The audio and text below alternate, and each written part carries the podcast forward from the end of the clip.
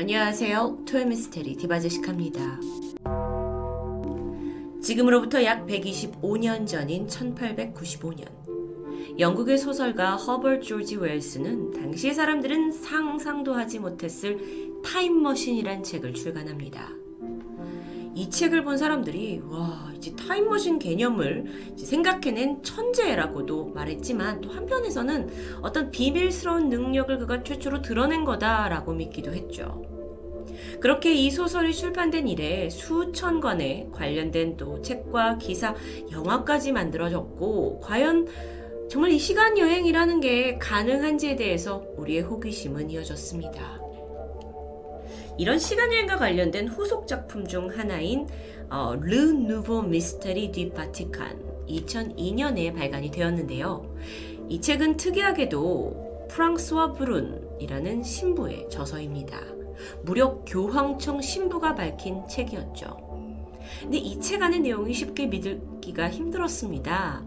어, 그러면서 책에서 소개된 크로노바이저라고 불리는 어, 시간여행 장치가 수면 위로 떠올랐고요. 대중과 음모론자들의 뜨거운 관심을 받게 되죠.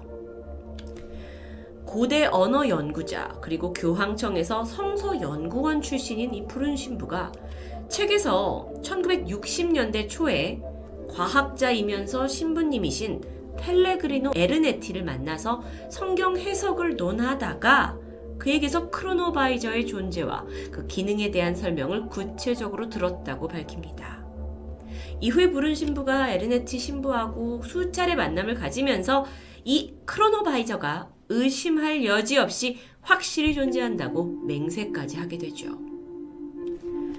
에르네티 신부. 음, 그는 1972년 5월에 한 이탈리아 주간지와 인터뷰를 나눈 적이 있습니다. 그 기사에 따르면 과거에 사진을 찍는 기계가 발명되었다. 라는 아주 자극적인 기사였죠. 내용은 그 기계가 바로 크로노바이저의 일종인 타임머신이고요. 바티칸 교황청의 명을 받아서 1950년대 에르네티와 다른 학자들이 함께 만들었다는 내용이 들어 있습니다. 어떻게 된 일인지 좀 더 보면 제2차 세계대전이 끝나고 어, 웬일인지 이 과학적인 진보를 꿈꿨던 로마 교황청이 바티칸에서 비밀리에 과학자들을 소집했습니다.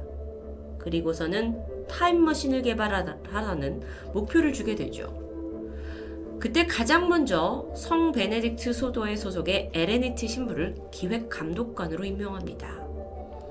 그는 교황청에 소속된 신부 중에 명망 있는 신학자로 알려져 있었고요. 동시에 엑소시스트이기도 했고 언어와 음악학자 또 양자 물리학자이기도 했습니다. 에르네티 신부는 이전에 한 카톨릭 대학교 성가 연구를 하던 중에 어떤 자기장을 이용한 녹음기에 목, 그 녹음이 된 목소리가 이 대학의 설립자이자 명망 높은 한 신부의 돌아가신 부친이라는 것을 알아낸 것으로 유명해지죠. 이런 일화를 통해서 에르네티 신부가 주장한 게 뭐냐면 인간에게서 나온 음성과 시각 정보는 사라지지 않는다. 그리고 어딘가에 이걸 존재하는 그 상태로 남아 있는 수 있다라고 가설을 떠올립니다.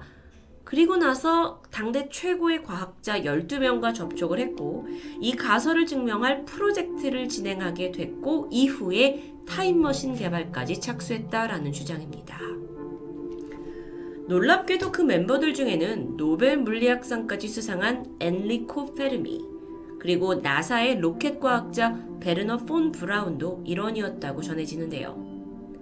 에르네티와 과학자들은 일단 단순하게 그냥 과거로 시간 여행을 한다는 것 자체가 오류가 있다라는 개념이라고 생각했고 좀 다른 형식의 타임머신을 고려하게 되는데 그게 바로 과거를 포착하는 기계인 겁니다. 자, 조금 어려운 이야기일 수도 있지만 모든 물리적 파장은 에너지를 생성시키죠. 그리고 그 생성된 에너지가 이 차원의 어딘가에 기록으로 존재하고 있다. 그리고 그걸 우리가 빛과 소리의 형태로 그 에너지를 다시 재구성한다면 그 흔적의 발생 진원을 영상이나 음성 형태로 전달하는 게 가능하다라는 가설을 세운 겁니다. 어려울 수 있는데 여러분 다음의 이야기를 들어보면 쉽게 이해가 가실 겁니다. 이 사진이 바로 그들이 생각한 타임머신의 청사진이었는데요. 수년 동안 연구에 몰두했고 마침내 과거에 있었던 에너지, 그러니까 사람이 그냥 뭐 살아가면서 움직였던 거 말하는 것들을 다 에너지로 표현하는 겁니다. 그 에너지를 CRT, 그러니까 브라운 관상의 빛과 소리로 재구성하는 것에 성공했다고 말했죠. 그리고 그 기계에 크로노바이저라는 이름을 붙였습니다. 크로노바이저는 원하는 과거 시기를 설정해요. 그리고 거기를 추적을 해서 거기서 나와 거기서 이제 에너지적으로 나오는 음성이나 빛의 파장을 수신 받아서 브라운 관 상의 음성과 영상으로 송신하게 하는 장치였습니다. 에르네티 신부가 설명을 하길 아무리 과거라도 인간이 한번 뱉은 또는 행한 어떤 음성이나 이 상황의 정보는 분명 영원히 존재한다. 그래서 그걸 우리는 에너지로 재구성할 수 있다라는 거죠. 그래서 특정 과거를 지금에 가서 꺼내오는 것은 분명 가능한 일이다라고 설명합니다. 저는 뭐 물리학이나 뭐 이런 거엔 좀 약한 사람이기 때문에 좀 갸우뚱하면서 듣기 듣고 있기도 한데요. 어쨌든 어, 실제로 이들이 크로노바이저를 완성하고 나서 실험을 통해서 전 세계인들이 알만한 역사적 인물과 사건들을 포착하게 됩니다. 그 한 예로 그 무솔리니 연설 장면이나 더 거슬러 올라가서 나폴레옹의 연설 장면, 그리고 기원전의 로마의 정치 철학자 키케로의 연설 장면, 기원전 169년 고대 로마 문학의 아버지 콘투스 애니우스의 마지막 희곡 상영 장면도 추적하게 되죠. 그걸 직접 기록했다고 전해집니다. 특히 에르네티 신부는 예수 그리스도와 그의 사도들을 포착했는데 골고다 언덕에서 순환을 당하는 예수를 포착했다고 밝혔죠. 그게 진실이라면 정말 대단한 건데요. 이게 이 개념 자체로도 정말 사실이라면 세계의 발명품으로 각광받을 수 있다라는 생각이 바로 드는데 또 다른 우려가 있었습니다. 행여 누군가의 독재 도구로 악용될 수 있다는 거죠. 결국 기계를 발명해 놓고도 교황청은 긴 회의를 거쳤고 1970년 전까지 이 기계를 폐기해라. 그리고 이 프로젝트를 했다라는 거에서 절대 발설하지 말라라는 명령을 내렸다고 합니다. 그리고 그때 이제 만들어졌던 연구 자료는 교황청의 비밀 창고에 봉인됐고요. 그동안 여기에 참여했던 연구진들에게는 절대 말하지 말라는 비밀 유지 각서까지 쓰게 했죠. 그런데 에르네티 신부는 추후 이 사실을 모두 잡지사에 폭로했습니다. 그러면서 자신이 직접 촬영하고 목격한 사진이라면서 두 장을 증거물로 제시하게 되죠. 어떤 게 찍혀 있었을까요? 하나는 사도들과 함께 있는 예수, 그리고 또 하나는 가시관을 쓴 예수 얼굴의 사진입니다. 자, 여러분 생각해 보세요. 이걸 증거물로 제시한 사람은 에르네티 신부님이었어요. 아무렴 신부님이 이렇게 조작된 사진으로 거짓말을 했냐 할 수 있지만 또 그가 이런 거짓말을 해서 무슨 이득일까라는 생각도 듭니다. 근데 이게 정말 그 과거의 모습을 그대로 찍은 거다라는 사실은 쉽게 믿 기지 않죠. 그리고 사진이 공개된 지 3개월 만에 실제로 이게 가짜라는 주장이 확인됩니다. 먼저 사도들과 있는 예수 사진은 독일 화가 요하네스 라파엘 벨레의 작품 Jesus Among the Wheatfield로 밝혀졌어요. 여러분 보시면 아시겠지만 뭐 색상을 빼고는 거의 뭐 똑같다고 할 만큼 유사하죠. 그리고 두 번째로 있던 가시관을 쓴 예수의 사진은 스페인 조, 조각가 로렌조 코야우드 발레라의 예수 그리스도 조각상을 촬영했던 엽서 사진을 변조한 게 밝혀집니다. 그러니까 이 모든 게 신부님의 조작이었다는 거죠. 그래서 조금 더 알아봤어요. 뭐 신부님이 여러 사람 여러 뭐 노벨상 받은 사람 뭐 나사에 있던 사람 다 참여했다 했잖아요. 근데 그때 거론됐던 엔리코 페르미의 경우에는 1938년 미국으로 망명한 이래 1954년 위암으로 사망할 때까지 미국에서 꾸준히 연구 활동을 했습니다. 그러니까 이건 1950년대 만들어졌다라는 게 좀 말이 안 됐죠. 그러니까 기록상으로 그가 바티칸 이 프로젝트에 참여했다는 것조차 없었고요.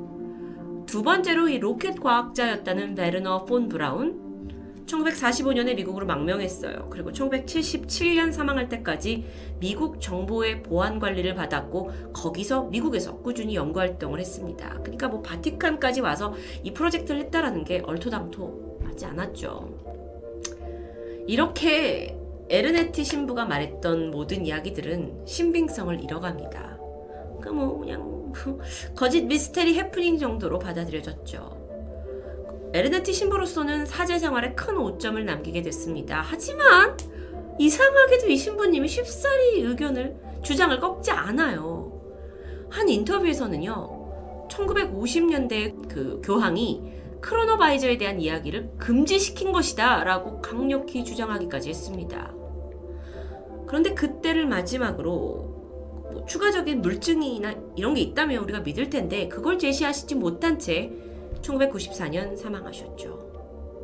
그런데 임종 직전에 그가 남긴 아주 인상적인 고백이 있습니다. 그래, 예수의 사진은 거짓이었다. 하지만 크로노바이저는 진짜 존재한다. 오, 그럼 거짓이라는 걸 인정했네요. 조금 더 들어보셔야 할 텐데요. 에르네티 신부가 죽기 전 크로노바이저에 대한 기밀을 직접 전해 들은 사람은 유일하게 프랑스와 브룬 신부였습니다. 그는 그 존재에 대해서 아주 강하게 믿었어요. 보지도 않았는데요. 그러면서 에르네티 신부는 위로부터 강하게 압력을 받았다. 그가 제시한 그 가시관을 쓴 예수 사진, 그건 애초부터 크로노바이저가 그런 클로즈업 사진을 찍는 건 불가능하다. 그래서 그게, 그건 분명 진짜가 아니다. 그런데 그 당시 잡지사는 에르네티 신부가 준 사진이 아닌 다른 사진을 무단으로 실었다. 그러니까 다시 말하면 잡지사에서 뭐 크로노바이저 사건에 대해서 신부가 폭로를 하는 데 있어서 뜬금없이 엽서 사진을 가지고 와서 실었다. 이게 그 크로노바이저로 찍었다는 사진이라더라 하면서 거짓 정보를 줬다라는 건데 사실 에르네티 신부 역시 사망하기 1년 전에 한 인터뷰에서 이런 주장을 했던 적이 있었습니다. 정말 너무 헷갈려요. 근데 이 상황 속에 결국 답은 둘 중 하나죠. 둘 다 거짓말을 하던지 또는 둘 다 진실을 말하고 있던지요. 에르네티 그리고 부른 신부님 두 분 모두 열렬한 음, 초자연 현상 지지자로 알려져 있다고 합니다. 하지만 한편으로 권위 있는 학자고 교황청 사제의 신분으로 아무렴 정말 근거 없는 거짓말을 내세웠을까요? 그래서 그들이 얻는 건 뭘까요? 유명세? 돈? 아니라면 정말 그들이 혹시 교황청이 숨기고 싶었던 무언가를 폭로하고 싶었던 순수한 의도 아니었을까요? 그런데 이 사건에서 또 다른 미스테리한 점이 있습니다. 에르네티 신부의 폭로로 세계가 떠들썩했죠. 아니 유명하신 신부님이 이런 걸 폭로해가지고 이런 거짓을 했냐. 근데 정작 교황청은 아무런 입장을 내놓지 않는다는 겁니다. 마치 긁어 부수렴을 일부러 만들려고 하지 않는 것처럼요.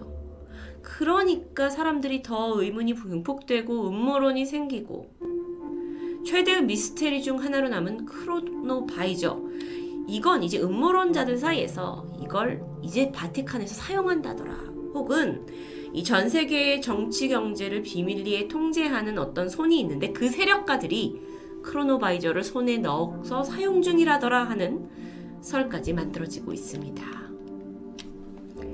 전 사실 크로노바이저가 어떤 기능을 하는지 그리고 그 기능으로 인해서 어떤 악용이 될 수 있는지까지는 생각이 미치지 못합니다. 하지만 에르네티 신부가 그 위치에서 굳이 그런 거짓말을 할 이유가 뭐였을까가 저한테는 가장 궁금증이었는데요. 만약 그의 폭로가 모두가 생각하는 것과는 다르게 사실이었다면 바티칸 교황청 비밀 창고에 있다는 과거 포착 타임머신 크로노바이저가 존재한다면 언젠가 우리에게 공개될 날이 있을까요? 토요미스테리 디바제시카였습니다.